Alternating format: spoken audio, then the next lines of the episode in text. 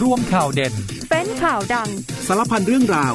ในเคาะข่าวค่ำส วัสดีครับคุณผู้ฟังต้อนรับทุกท่านเข้าสู่เคาะข่าวค่ำนะครับค่ำนี้อยู่กับผมวรวิทย์ศรีเนตรนะฮะเราจะเจอกันเป็นประจำทุกวันครับ 19นาฬิกา30 นาทีเรื่อยไปจนถึงเวลา 20นาฬิกาโดยประมาณนะครับรับฟังผ่านทางสถานีวิทยุในเครือกองทบกพร้อมกันทั่วประเทศนะครับแล้วก็อีกหนึ่งช่องทางทางแฟนเพจ Facebook เคาะข่าวค่ำเข้ามาพูดคุยทักทายกันได้ หรือว่าอ่าฟังรายการย้อนหลังได้นะครับทางแพลตฟอร์มพอดแคสต์ News เคาะข่าวค่ำอีกหนึ่งช่องทางนะครับวันนี้มีหลากหลายประเด็นนะครับคุณผู้ฟังโดยเฉพาะต้องติดตามเรื่องของการเฝ้าระวังการระบาดของไวรัสไข้หวัดนกกันหน่อยฮะ หลังจากที่มีการแจ้งเตือนการระบาดในกัมพูชา ที่มีผู้เสียชีวิตแล้วนะครับคุณผู้ฟัง ส่วนบรรยากาศการเมืองวันนี้คึกคักทีเดียวนะครับ หลายพรรคการเมืองเนี่ยเรียกว่าแกนนำลงพื้นที่ขึ้นปราศรัย เรียกคะแนนความนิยมจากพี่น้องประชาชนกัน เรียกว่าหลายพื้นที่หลายจังหวัดทีเดียวนะครับรวมไปถึงประเด็นอื่นๆ กลับมาเคาะข่าวข้ามกันต่อนะครับคุณผู้ฟังเริ่มกันที่เรื่องของหวัดนกฮะกลับมาอีกครั้งแล้วนะครับคุณผู้ฟังโดยเฉพาะที่กัมพูชาเพิ่งพบเด็กวัย 11 ปีครับเสียชีวิตจากไวรัสไข้หวัดนกนะครับ ก็ทำให้ทางด้านของสถานการณ์โรคเนี่ยเกี่ยวข้องกับเรื่องนี้เนี่ยสื่อต่างประเทศก็มีการรายงาน โดยเฉพาะในส่วนของทางองค์การอนามัยโลกเขาก็กำลังทำงานร่วมกับทางกัมพูชาอย่างใกล้ชิดเลยนะครับ กรณีที่ทราบว่ามีผู้ได้รับการยืนยันว่าติดเชื้อไข้หวัดนกสายพันธุ์ H5N1 2 คนในกัมพูชา เป็นคนในครอบครัวเดียวกันด้วยนะครับหลังจากที่เมื่อวานนี้เนี่ยทางกระทรวงกัมพูชา บอกว่าบิดาและก็เด็กวัย 11 ปี ที่เสียชีวิตจากโรคไข้หวัดนกเนี่ยตรวจพบว่าติดเชื้อไข้หวัดนกเช่นกันด้วยนะครับและก็เป็นผู้ติดเชื้อไข้หวัดนกรายที่ 58 ของกัมพูชา ส่วนผลตรวจบุคคลใกล้ชิดกับเด็กหญิง คนดังกล่าวนี้เนี่ย 11 คนไม่พบเชื้อนะครับ ขณะที่เจ้าหน้าที่สาธารณสุขเนี่ยก็กำลังเร่งค้นหาต้นตอของการแพร่ระบาดของไข้หวัดนกครั้งนี้ด้วยนะครับ ส่วนบ้านเราครับคุณผู้ฟังทางกรมควบคุมโรคเนี่ยก็ติดตามสถานการณ์โรคไข้หวัดนกเนี่ยในกัมพูชาอย่างใกล้ชิดด้วยครับ โดยทางด้านของนายแพทย์ทเรศกฤษณัยรวิวงศ์นะฮะที่บดีกรมควบคุมโรคเนี่ยคุณหมอก็พูดเกี่ยวข้องกับเรื่องนี้นะก็บอกว่าทางกรมควบคุมโรคเนี่ยได้มีการติดตามสถานการณ์ของการระบาดในประเทศกัมพูชาอย่างใกล้ชิด แต่สำหรับสถานการณ์ของผู้ป่วยไข้หวัด H5N1 ในประเทศไทยนะครับจากข้อมูลการเฝ้าระวังของกองระบาดวิทยากรมควบคุมโรคพบผู้ติดเชื้อรวม 25 รายครับ รายแรกเนี่ยในปี 46 แล้วก็รายสุดท้ายในปี 49 มีผู้เสียชีวิต 17 รายนะฮะ ปัจจุบันยังไม่พบรายงานผู้ป่วยนะครับคุณผู้ฟัง แล้วก็ทางกรมควบคุมโรคเนี่ยก็ได้มีการสั่งการให้ด่านควบคุมโรคติดต่อระหว่างประเทศ มีการยกระดับการตรวจคัดกรองโรคในผู้เดินทาง โดยทำงานร่วมกับเจ้าหน้าที่กักกันโรคปศุสัตว์ครับที่ด่านกักกันสัตว์ที่บริเวณพรมแดนระหว่างประเทศ ที่พบการระบาดของไข้หวัดนกด้วยนะครับคุณผู้ฟัง ส่วนทางด้านของกัมพูชาเนี่ยก็มีการคุมเข้มในการสกัดการระบาดของไวรัสไข้หวัดนก ไม่ให้เข้ามาในไทยด้วยนะครับ อย่างเช่นที่ด่านกักกันสัตว์อรัญญประเทศจังหวัดสระแก้วก็มีการพ่นฉีดพ่นยาฆ่าเชื้อรถที่เดินทางเข้าประเทศ ก็มีการจัดชุดลาดตระเวนป้องกันการลักลอบนำสัตว์ แล้วก็ซากสัตว์เข้าประเทศ แล้วก็มีการสุ่มตรวจครับหาเชื้อในสัตว์ปีกตามแนวชายแดนอย่างเข้มงวดด้วย ทางด้านของสาธารณสุขนะครับจังหวัดสักแก้วเนี่ยก็ได้มีการสั่งการโรงพยาบาลกำกับสำนักงานสาธารณสุขอำเภอ หรือว่าอสมในพื้นที่ครับเฝ้าระวังทั้งคนและก็สัตว์ ในพื้นที่รับผิดชอบนะแล้วก็ขอความร่วมมือประชาชนครับหลีกเลี่ยงการสัมผัสสัตว์ปีกป่วยตาย คือหากมีไข้เนี่ยหรือว่ามีอาการทางเดินหายใจ ให้รีบไปพบแพทย์นะครับ แล้วก็ใช้มาตรการกินร้อนช้อนกลางล้างมือ และที่สำคัญคือสวมหน้ากากอนามัยด้วยครับคุณผู้ฟัง ส่วนที่จังหวัดสุรินทร์เจ้าหน้าที่ด่านกักกันสัตว์ของสุรินทรก็ เข้มนะครับในการตรวจสอบบุคคลที่ผ่านเข้าออกบริเวณจุดผ่านแดนถาวรช่องจอมอำเภอกาบเชิง เพื่อควบคุมการแพร่ระบาดของโรคไข้หวัดนกครับ หลังจากที่กรมปศุสัตว์เนี่ยได้ประกาศยกระดับมาตรการเฝ้าระวังในการป้องกันและก็ควบคุมโรคอย่างเข้มงวดด้วยนะครับแล้วก็เช่นเดียวกันนะคุณผู้ฟังที่ด่านควบคุมโรคติดต่อระหว่างประเทศช่องสงามอำเภอภูสิงห์จังหวัดศรีสะเกดครับก็ได้มีการดำเนินการเฝ้าระวัง ตามแนวทางเฝ้าระวังควบคุมโรคเเรียกว่าอย่างต่อเนื่องด้วยเช่นกันนะครับเพราะฉะนั้นก็ฝากถึงพี่น้องประชาชนนะครับคือแนะนำว่าอย่างที่บอกนะว่า กินร้อนช้อนกลางล้างมือนะครับแล้วก็สวมหน้ากากอนามัยด้วยนะครับมาที่เรื่องราวของการบ้านการเมืองกันบ้างครับคุณผู้ฟังนะก็เรียกว่าตอนนี้คึกคักทีเดียวฮะเรียกว่าหลายพักการเมืองลงพื้นที่เปิดปราศัยใหญ่โดยเฉพาะแกนนำต่างๆ ก็ขึ้นเวทีกันนะครับเริ่มกันที่พลเอกประยุทธ์จันโอชาครับลงพื้นที่ปราศัยโคราชวันนี้เวลา 16นาฬิกา30 นาทีนะครับซึ่งท่านนายกในฐานะของประธานคณะกรรมการกำหนดแนวทางและยุทธศาสตร์พักการเมืองของพรรวมไทยสร้างชาติ ก็เดินทางพร้อมนายพีรพันธ์สารีรัฐวิภาคครับหัวหน้าพักเนี่ยมาลงที่ท่าอากาศยาน จังหวัดนครราชสีมา โดยมีประชาชนเนี่ยมารอต้อนรับอย่างอบอุ่นนะครับแล้วก็มีการตะโกนว่าลุงตู่สู้ๆลุงตู่อยู่ต่อ จากนั้นเนี่ยนายกก็เดินทางมาประกอบพิธีบวงสวงเท้าสุรนารีนะครับหรือว่าที่ด้านหน้าของย่าโม แล้วก็ขอพรขอขมาเพื่อความเป็นสิริมงคล จากนั้นค่ำวันนี้พลเอกประยุทธ์ก็จะขึ้นเวทีปราศัยใหญ่ครับที่บริเวณสนาม หน้าสารกลางจังหวัดนครราชสีมาด้วยนะครับ ส่วนอีกพักครับคุณผู้ฟังก็ในส่วนของแกนนำพักเพื่อไทยก็ตะลุยเหนือนะครับ พบปะพี่น้องประชาชนบรรยากาศบริเวณหน้าจุดผ่านแดนถาวร สะพานข้ามแม่น้ำสายแห่งที่ 1 ไทยเมียนมาอำเภอแม่สายจังหวัดเชียงราย ช่วงเช้าวันนี้ก็มีมวลชนมาเฝ้ารอพบกับคุณแพทองทานนะครับชินวัตรประธานครอบครัวพักเพื่อไทย พร้อมด้วยนายแพทย์จุลนันท์สีแก้วหัวหน้าพักเพื่อไทยนะครับแล้วก็แกนนำพักเพื่อไทยรวมไปถึงก็จะมีมวลชนต่างๆนะครับที่เรียกว่าเป็นมวลชนพี่น้องประชาชนก็มาให้การต้อนรับในอำเภอแม่สายเนื่องจากพื้นที่อำเภอแม่สายเนี่ยซึ่งอยู่ในเขตเลือกตั้งที่ 6 ของจังหวัดเชียงราย สมัยที่ผ่านมาคุณผู้ฟังพักเพื่อไทยเสียเก้าอี้นะครับสสให้ผู้สมัครพักก้าวไกลซึ่งปัจจุจุบันเนี่ยย้ายไปสังกัดพักภูมิใจไทยนะครับ ซึ่งการลงพื้นที่ครั้งนี้ก็เน้นย้ำนโยบายของพัก และก็ขอคะแนนเสียงให้ประชาชนกลับมาเลือกพักเพื่อไทยนะครับ ส่วนภาคใต้ครับคุณผู้ฟังไปกันที่สงขลาพักประชาธิปัตย์เปิดเวทีปราศัยครั้งใหญ่ที่อำเภอหาดใหญ่ครับ โดยช่วงเย็นที่ผ่านมาคุณจุลินลักษณะวิสิทธิ์หัวหน้าพักประชาธิปัตย์เนี่ยพร้อมคณะก็เดินทางลงใต้มีประชาชน มีแฟนๆนะครับที่สนับสนุนพักเนี่ยมาให้การต้อนรับเช่นเดียวกันนะครับก็มีการมอบดอกไม้พวงมาลัยเป็นกำลังใจด้วย โดยวันนี้คุณจุลินเนี่ยพร้อมคณะก็จะขึ้นเวทีปราศัยใหญ่ พร้อมเปิดตัว9ว่าที่ผู้สมัครสสสงขลานะครับ ส่วนพักชาติไทยพัฒนาครับ เปิดเวทีปราศัย ที่เรียกว่าพิสูจน์ความรักของชาวสุพรรณบุรีนะ คือคุณวราวุฒิศิลปะอาชา หัวหน้าพักชาติไทยพัฒนาพร้อมด้วยนายประพัฒน์โพธสุทน เลขาธิการพักนายอุดมโปร่งฟ้า กรรมการบริหารพักแล้วก็นายจองชัยเที่ยงธรรม อดีตสสสุพรรณบุรี ก็จัดเวทีปราศัยครับบริเวณหน้าที่ว่าการอำเภอหนองย่าไซจังหวัดสุพรรณบุรีนะครับคุณวราวุฒิก็บอกว่ารู้สึกว่ายินดีเป็นอย่างยิ่งที่คนในพื้นที่เนี่ยมีคนของพรรคชาติชาติไทยพัฒนามาดูแลถึง 2 คน คือนายจองชัยแล้วก็นายประพัฒน์ะครับ แต่ว่าอีกไม่นานก็จะมีการเลือกตั้งขึ้น จึงอยากให้พี่น้องประชาชนพิสูจน์ความรักที่มีต่อพรรคชาติไทยพัฒนาอีกครั้งหนึ่ง และก็ย้ำนโยบายนะว่าการแก้ไขปัญหาเรื่องน้ำเป็นหนึ่งในนโยบายของพรรคชาติไทยพัฒนานั่นเองนะครับ แล้วก็จะมุ่งทำให้ประเทศเนี่ยมีน้ำกินน้ำใช้ น้ำอุปโภคบริโภคตลอดไป แล้วก็สนับสนุนการเกษตรด้วยนะครับคุณผู้ฟัง ไปดูทางฝากฝั่งของพรรคก้าวไกลกันบ้างครับ ที่จังหวัดสมุทรสงคราม คือหัวหน้าพักนะคุณพิธาลิมเจริญรัตครับสสบัญชีรายชื่อชื่อ หัวหน้าพักเก้าไกลนี่แหละ แล้วก็นายวรพวิริยะโรจนะครับ สสบัญชีรายชื่อพักเก้าไกล ผู้ผลักดันร่างพรบแก้ไขเพิ่มเติม พรกการประมงพศ 2558 ลงพื้นที่พบปะพี่น้องประชาชนครับ ชาวประมง ที่สากรประมงแม่กลองจำกัดนะครับ เพื่อพูดคุยแลกเปลี่ยนปัญหาเกี่ยวกับการประมง และก็แนวทางการแก้ไข หลังจากที่เมื่อวันที่ 23 กุมภาพันธ์ที่ผ่านมาเนี่ยนะครับที่ประชุมสภาเนี่ยมีมติผ่านวาระร่างแรกครับในการรับพรบแก้ไข อ่าพรกการประมงพศ 2558 ก็ส่งผลให้รัฐสภาชุดหน้าครับ หลังการเลือกตั้งเนี่ยหากต้องการเดินหน้าเรื่องนี้สามารถหยิบร่างกฎหมายมาพิจารณาต่อได้ทันทีนะครับคุณผู้ฟัง ก็มีชาวประมงในพื้นที่เนี่ยเดินทางมาแลกเปลี่ยน และก็เสนอแนะแนวความคิดต่างๆ ซึ่งก็เรียกว่าในส่วนพร้อมกันนี้เนี่ยก็ได้มีการแนะนำว่าว่าที่ผู้สมัครของสมุทรสงครามด้วยนะครับเขตหนึ่งคือคุณอนุภาพลิขิตอำนวยชัยนั่นเองครับคุณผู้ฟัง แล้วก็ผู้สื่อข่าวเนี่ยมีการรายงานว่าระหว่างที่มีการเปิดเวทีรับฟังปัญหาชาวประมงรายหนึ่งนะครับก็บอกว่า หวังว่าจะมีรัฐบาลใหม่ที่เข้าใจความทุกข์ร้อนของพี่น้องประชาชนชาวประมง เพราะว่ามีปัญหาที่ต้องแก้ไขโดยเร่งด่วน และก็ต้องใช้วิธีการจัดการอย่างยั่งยืนด้วยนะครับคุณผู้ฟังนี่ก็เกี่ยวข้องกับเรื่องของอการบ้านการเมืองที่ตอนนี้เนี่ยหลายพักครับก็เรียกว่าลงพื้นที่พบปะพี่น้องประชาชนนะครับในเรื่องของการมีนโยบายต่างๆนะครับเรื่องของอการที่จะเข้าไปดูแลช่วยเหลือพี่น้องประชาชนนะครับตอนนี้ก็เชื่อว่าหลายคนก็ติดตามกันอยู่ด้วยเช่นกันนะครับกลับมาข้อข่าวข้ามกันต่อนะครับค่ำนี้อยู่กับผมวรวิศีเนตนะฮะทักทายคุณธนาวดีนะครับ คุณสุวรรณีอ่าอยู่กันหลายท่านทีเดียวนะครับ คุณบัวทองนะ คุณขนอง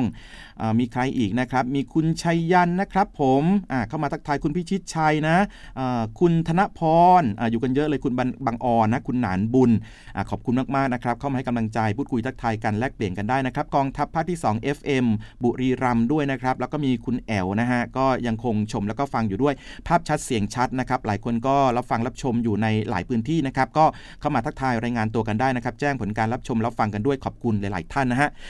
คุณหนุ่มอันดาหน้าใสจังหวัดภูเก็ตนะครับสวัสดีครับสัญญาณภาพชัดเจนครับผมอขอบคุณมาก ๆ นะครับช่วงนี้ก็เรียกว่าอากาศยังคงแบบเรียกว่าแปรปรวนเปลี่ยนแปลงนะครับ เดี๋ยวร้อนบ้าง เดี๋ยวหนาวบ้างนะครับ แล้วก็มีฝุ่น PM 2.5 ในหลายพื้นที่ด้วยก็อย่าลืมดูแลสุขภาพกันด้วยนะครับ กลับมาที่เรื่องราวของข่าวสารกันต่อคุณผู้ฟังมาที่กองทัพบกกันหน่อยครับ โดยกองทัพภาคที่ 1 แจ้งเคลื่อนย้ายกำลังพลอาาวุธยุโทโธปกรณ์ แล้วก็ยานพาหนะของกองพันฐานปืนใหญ่ที่ 21 นะฮะ กรมทหารปืนใหญ่ที่ 2 รักษาพระองค์ ออกนอกที่ตั้งเพื่อทำการฝึกร่วมนะฮะผสมครอบบ้าโก 23 ครับ ในห่วง 26 กุมภาพันธ์ถึง 16 มีนาคมนี้นะครับ โดยเคลื่อนย้ายจากต้นทางป 2 ครับ1021รออ จังหวัดชนบุรี โดยใช้ทางหลวงพิเศษหมายเลข 7 ทางหลวงพิเศษหมายเลข 9 ทางหลวงแผ่นดิน หมายเลข 1 ทางหลวงแผ่นดินหมายเลข 21 ที่หมายคือศูนย์ฝึกทางยุทธวิธีกองทัพบบกนะครับ บ้านดีลังอำเภอพนัส พัฒนานิคม จังหวัดลบบุรีนะครับแล้วก็กลับในเส้นทางเดิมในห่วงเวลาที่แจ้งไปนั่นเองนะครับคุณผู้ฟังนะมาที่เรื่องราวของอาหารการกินกันหน่อยครับโดยเฉพาะบ้านเราดังมากครับนี่อาหารริมทางหรือว่าสตรีทฟู้ดนะครับเรียกว่าได้รับความนิยมอย่างมาก โดยเฉพาะปลาท่องโก หลายคนตอนเช้าตื่นมาต้องถามหาปลาท่องโกนะคุณผู้ฟังนะก็เรียกว่าคว้าอันดับ 5 ของหวานริมทางที่ดีที่สุดในโลกไปแล้วนะครับคุณผู้ฟัง โดยเว็บไซต์อาหาร Taste and Last ครับเขาจัดอันดับอาหารทั่วทุกมุมโลก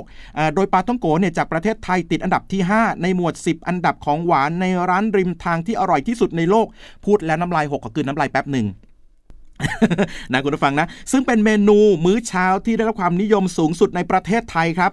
ส่วนใหญ่ก็จะกินคู่กับโจ๊ก อ่าหรือว่ากินจิ้มคู่กับสังขยาเป็นของหวานอ่าหรือว่าจะกินคู่กับกาแฟนะอ่าก็เรียกว่าอร่อยอร่อยมาก ซึ่งปัจจุบันก็มีการใส่ไอเดียต่างๆ ลงไปก็ทำให้ปาต้องโกะมีความหลากหลายรูปทรงด้วยนะครับขณะเดียวกันฮะคุณผู้ฟังปาต้องโกะเนี่ยยังติดอันดับอีกจำนวนมาก อย่างเช่น อันดับ 4 อาหารประเภทแป้งทอดที่อร่อยที่สุดในโลกนะครับอันดับ 19 ขนมหวานที่อร่อยในโลกครับอืมอันดับ 23 อาหารเช้าได้รับคะแนนที่ดีที่สุดในโลก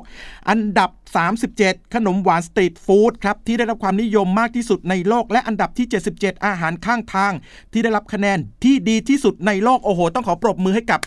ปลาท่องโกบ้านเราด้วยครับคุณผู้ฟัง นอกเหนือจากนั้นนะยังมีอาหารไทยแล้วก็เครื่องดื่มติดอันดับด้วยครับจำนวนมากเลยอย่างเช่น ชาไทยอ่าติดอันดับ7นะฮะเครื่องดื่มที่ไม่มีส่วนผสมของแอลกอฮอล์ที่อร่อยที่สุดในโลกครับ อาหารของเราก็ใช่ย่อยนะพูดแล้วหิวฮะคุณผู้ฟังเนาะพะแนง อันนี้ติดอันดับหนึ่งนะประเภทแกงแล้วก็สตูระดับโลกเลย ข้าวซอยติดอันดับ 2 เมนูก๋วยเตี๋ยวครับได้รับความนิยมสูงสุดในโลกด้วยโอ้โหสุดยอดจริง ๆ แล้วก็เมื่อวันก่อนครับคุณผู้ฟังชาไทยเย็นเนี่ยของบ้านเรา ติดหนึ่งใน 10 ของเครื่องดื่มที่ไม่มีแอลกอฮอล์ได้รับความนิยมสูงสุดในโลกประจำปี 2023 ปรบมือให้ดัง ๆ ครับคุณผู้ฟัง ชาไทยเย็นนะ หลายคนชื่นชอบในการดื่มมาก ๆ นะ คุณผู้ฟังนะ โดยทางด้านของท่านนายกรัฐมนตรีก็รับทราบเรื่องนี้นะโอ้ท่านก็ดีใจมาก ๆ นะครับ ท่านก็บอกว่าสะท้อนเอกลักษณ์แล้วก็วัฒนธรรมอาหารไทย บอกว่าได้รับการยอมรับอย่างต่อเนื่อง นายกจึงได้เน้นย้ำถึงการส่งเสริมซอฟต์พาวเวอร์ซึ่งมั่นใจได้ว่าประเทศไทยไม่แพ้ชาติใดในโลกเพราะอาหารมีความหลากหลายรสชาติอร่อยทำให้เอกลักษณ์ด้านอาหารไทยเนี่ยถือเป็นอีกหนึ่งปัจจัยสำคัญที่ช่วยเพิ่มมูลค่าทางเศรษฐกิจ ตลอดจนต่อยอด ไปสู่การส่งเสริมวัฒนธรรมและการท่องเที่ยวเชิงอาหาร เพื่อดึงดูดนักท่องเที่ยวและส่งเสริมการบริโภคเพิ่มเติมในอนาคตนั่นเองครับคุณผู้ฟังก็ถือว่าเป็นข่าวดีนะครับเกี่ยวข้องกับเรื่องของอาหารไทยนั่นเองนะครับที่ชาวต่างชาติหลงไหลในอาหารไทยอย่างมากทีเดียวนะครับ มาที่เรื่องราวที่เกี่ยวข้องกับเว็บพนันออนไลน์กันหน่อยครับ มีการจับกลุ่มเพิ่มเติมนะวันนี้คุณผู้ฟัง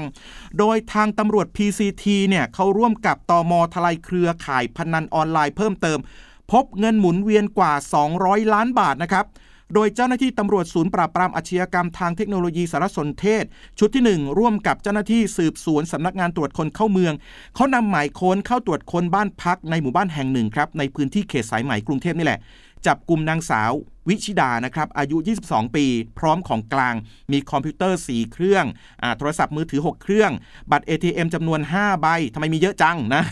สมุดบัญชีอ่า6เล่ม ซิมการ์ด โทรศัพท์ 27 อัน พร้อมดำเนินคดีฐานร่วมกันจัดให้มีการเล่นพนันออนไลน์ครับ ซึ่งจากการขยายผลพบว่าผู้ต้องหารายนี้มีความเชื่อมโยงกับเว็บพนันออนไลน์ไม่ต่ำกว่า 10 เว็บไซต์นะครับ เบื้องต้นเนี่ยพบยอดเงินหมุนเวียนประมาณ 200 ล้านบาท แล้วก็จากการตรวจสอบยังพบว่า ได้นำเงินจากการลักลอบเปิดเว็บไซต์เนี่ยพนันออนไลน์เนี่ยไปฟอกเงินกับบริษัทแห่งหนึ่งที่เปิดไว้บังหน้า แต่ว่าไม่มีการประกอบธุรกิจจริงนะครับ ซึ่งตำรวจก็จะมีการขยายผลเพิ่มเติมต่อไปด้วยครับคุณผู้ฟัง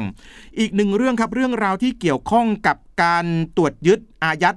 ปุ๋ยเคมีเสื่อมคุณภาพกันหน่อยดีกว่านะครับ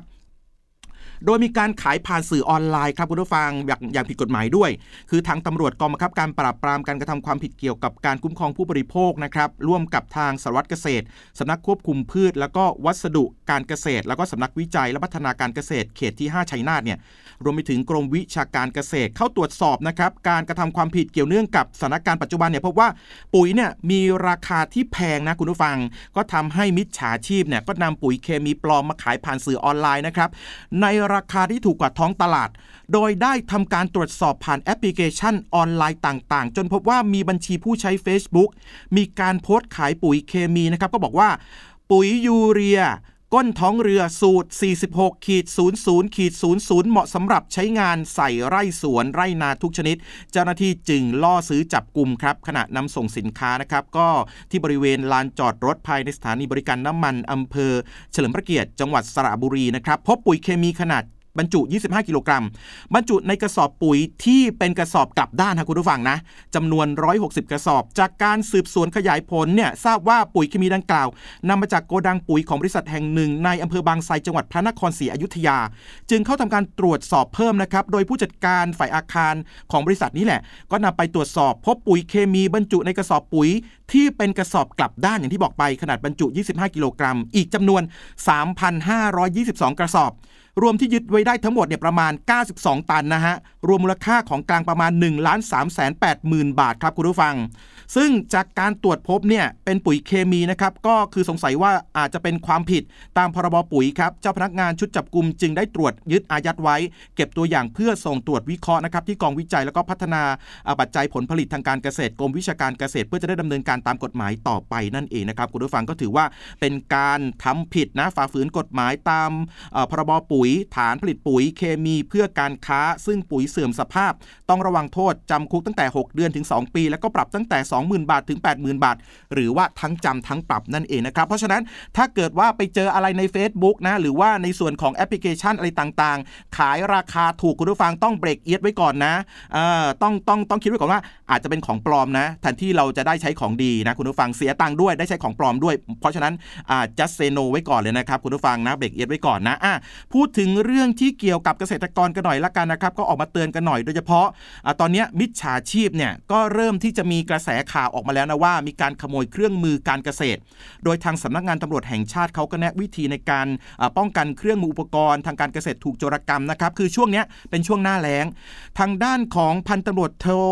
พันตำรวจโททะเทพ ชัยชาญบุตรนะครับรองโฆษกสำนักงานตำรวจแห่งชาติก็มีการเตือนภัยเกษตรกร ให้ใช้ความระมัดระวังครับในการป้องกันเครื่องมือและก็อุปกรณ์เกษตรถูกโจรกรรม โดยบอกว่าจากข้อมูลสถิติเนี่ยอาชญากรรมนะครับคุณผู้ฟังทุกปีที่ผ่านมา เมื่อเข้าสู่ช่วงงฤดูร้อนแบบนี้ก็จะมีเรื่องของความแห้งแล้งใช่ไหมครับเกษตรกรก็มีความจำเป็นต้องนำเครื่องมือเกษตรเนี่ยอย่างเช่นเครื่องสูบน้ำหรือว่ารถไถขนาดเล็กเนี่ย พ่วงเครื่องสูบน้ำไปใช้สูบในที่ดินต่างๆ ก็มักจะถูกโจรกรรมนะครับก็มีความเสียหายเดือดร้อนกันแบบนี้ ซึ่งทางผู้บัญชาการตำรวจแห่งชาติเนี่ยก็มีความห่วงใยเกี่ยวข้องกับเรื่องนี้นะครับก็มีการสั่งการให้ตำรวจในกองบัญชาการต่างๆ ทั่วประเทศเลย เพิ่มความเข้มข้นในการออกตรวจตราสืบสวนหาข่าว ในเชิงเรื่องของการระวังป้องกัน การโจรกรรมอุปกรณ์ทางการเกษตรต่างๆนะอย่างเช่น เครื่องสูบน้ำรถไถนาขนาดเล็กเครื่องปั่นไฟ เครื่องฉีดพ่นยาท่อน้ำหรือว่าเครื่องมือเกษตรอื่นๆครับคุณผู้ฟังนะรวมไปถึงก็ให้ตำรวจเนี่ยมีการตรวจขันเรื่องของร้านรับซื้อของเก่า หรือว่าอาจจะรับของโจรแบบนี้ด้วยนะครับคุณผู้ฟังเพราะเพราะฉะนั้นเนี่ยก็ฝากเตือนพี่น้องประชาชนกันด้วยนะครับชาวเกษตรกรให้ระมัดระวัง แล้วก็อย่าลืมเวลาเอาไปใช้เสร็จแล้วเอานำกลับบ้านนะครับคุณผู้ฟังแต่ถ้าเกิดว่ามีความจำเป็นจริงๆเนี่ยจะต้องวางเอาไว้ในพื้นที่นะครับทางการเกษตรก็มีการจัดเวรยามเฝ้าระวังเอาไว้ดีกว่านะครับก็เป็นการแจ้งเตือนมาเกี่ยวข้องกับเรื่องของมิจฉาชีพที่อาจจะเข้าไปขโมยเรื่องของอทางการเกษตรต่างๆนะครับได้เป็นเครื่องมือต่างๆของพี่น้องประชาชนกันด้วยนะครับ มาที่เรื่องราวของหมอเถื่อนกันหน่อยฮะคุณผู้ฟังโอ้โหเรียกว่าเสริมความงามนะครับหลายคนไปใช้บริการกันด้วยครับ ก็คือล่าสุดเนี่ยทางตำรวจสปคบนะครับร่วมกับอยและก็สบสเนี่ยเขาบุกรวบหมอเถื่อนอ้างตัวเป็นแพทย์นะครับในคลินิกความงาม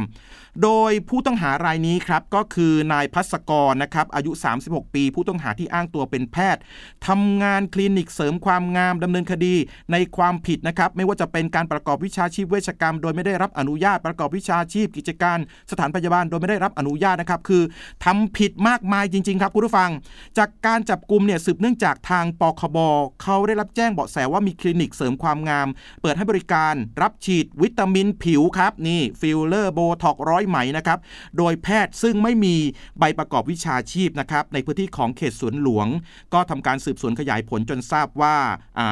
นายคนนี้นายพัศกรเนี่ยแสดงตัวเป็นแพทย์ ในระหว่างที่กำลังผสมตัวยา แล้วก็กำลังจะฉีดยาเข้าเส้นเลือดให้กับผู้บริการด้วยนะครับผู้ฟังโอ้โหเรียกว่า คาหนังคาเขาเลยนะครับตำรวจก็เลยจับกลุ่มตัวได้นะครับ ไม่ว่าจะเป็นเรื่องของเจ้าตัวด้วย แล้วก็ยึดเครื่องมือทางการแพทย์ต่างๆนะครับ ก็รวมทั้งหมดเนี่ย 26 รายการแล้วก็ดำเนินคดีอสอบสวนต่อไปนะครับ เจ้าตัวก็ยอมรับว่าไม่ใช่แพทย์ครับ ก็เรียนจบมาทางด้านของนิเทศศาสตร์ แต่ว่ามีความสนใจด้านของศัลยกรรมความงามนะครับ แล้วก็บอกว่ามีรายได้ดีก็เลยแอบอ้างตัวเองเป็นแพทย์เข้ามาครับ แล้วก็เรียกว่าไปฉีดยาตาม ไปฉีดยาไปเรื่องของศัลยกรรมความงามนอกพื้นที่ด้วย คือหมอกระเป๋านี่แหละฮะคุณผู้ฟัง ก็เรียกว่าทำมาแล้ว 5 ปี รายได้ประมาณ 30,000ถึง40,000 บาทนะครับก็เดี๋ยวจะต้องมีการออกหมายเรียกด้วยนะครับสำหรับเจ้าของคลินิกเนี่ยให้มารับทราบข้ากล่าวหาด้วยนะครับอ่าก็เกี่ยวข้องกับเรื่องนี้เพราะฉะนั้นไปเกี่ยวข้องกับเรื่องของอความงามต่างๆ แบบนี้คุณผู้ฟังต้องตรวจสอบให้ดีก่อนนะครับว่ามันถูกต้องหรือเปล่านะครับคนที่เขาจะมาฉีดหน้าฉีดนู่นที่อะไรให้เราแบบนี้ต้องตรวจสอบให้ดีก่อนแล้วกันนะครับคุณผู้ฟังนะอะทิ้งท้ายเรื่องราวที่เกี่ยวข้องกับเเงินกู้ยืมกยศกันหน่อยฮะคุณผู้ฟังนะครับ ก็เรียกว่าตอนนี้ก็มีที่ที่มีแบบกระแสข่าวอะเกี่ยวข้องกับว่ามีการเอาออกมาแชร์ภาพข่าวนะครับ ในส่วนของว่ามีการเรียกดอกโหดจังเลย เรียกเงินคืนโหดจังเลยยุคไอ กู้กยศเนี่ยนะครับคุณผู้ฟัง ข้อมูลล่าสุดเนี่ยทางนางสาวรัชดาธนาดิเรกครับรองโฆษกประจำสำนักนายกรัฐมนตรีก็เปิดเผยเกี่ยวกับเรื่องที่มีการโพสต์นะครับว่ามีการหักเงินเดือนของลูกหนี้กองทุนเงินให้กู้ยืมเพื่อการศึกษา หรือว่ากยศเนี่ยอบอกว่าภาพที่มีการโพสต์เนี่ยนะก็คือเป็นแค่ตัวอย่างนะตัวอย่างเท่านั้นเองมีการแจ้งให้กับผู้ประกอบการต่างๆนะครับคุณผู้ฟังซึ่งยอดเงินที่เห็นเนี่ยมันเป็นยอดเงินของผู้กู้ที่มียอด การผิดชำระหนี้ที่สูงนั่นเองนะครับแต่ว่าในทางปฏิบัติจริง ๆ แล้วเนี่ยถ้าเกิดว่าผู้กู้เนี่ย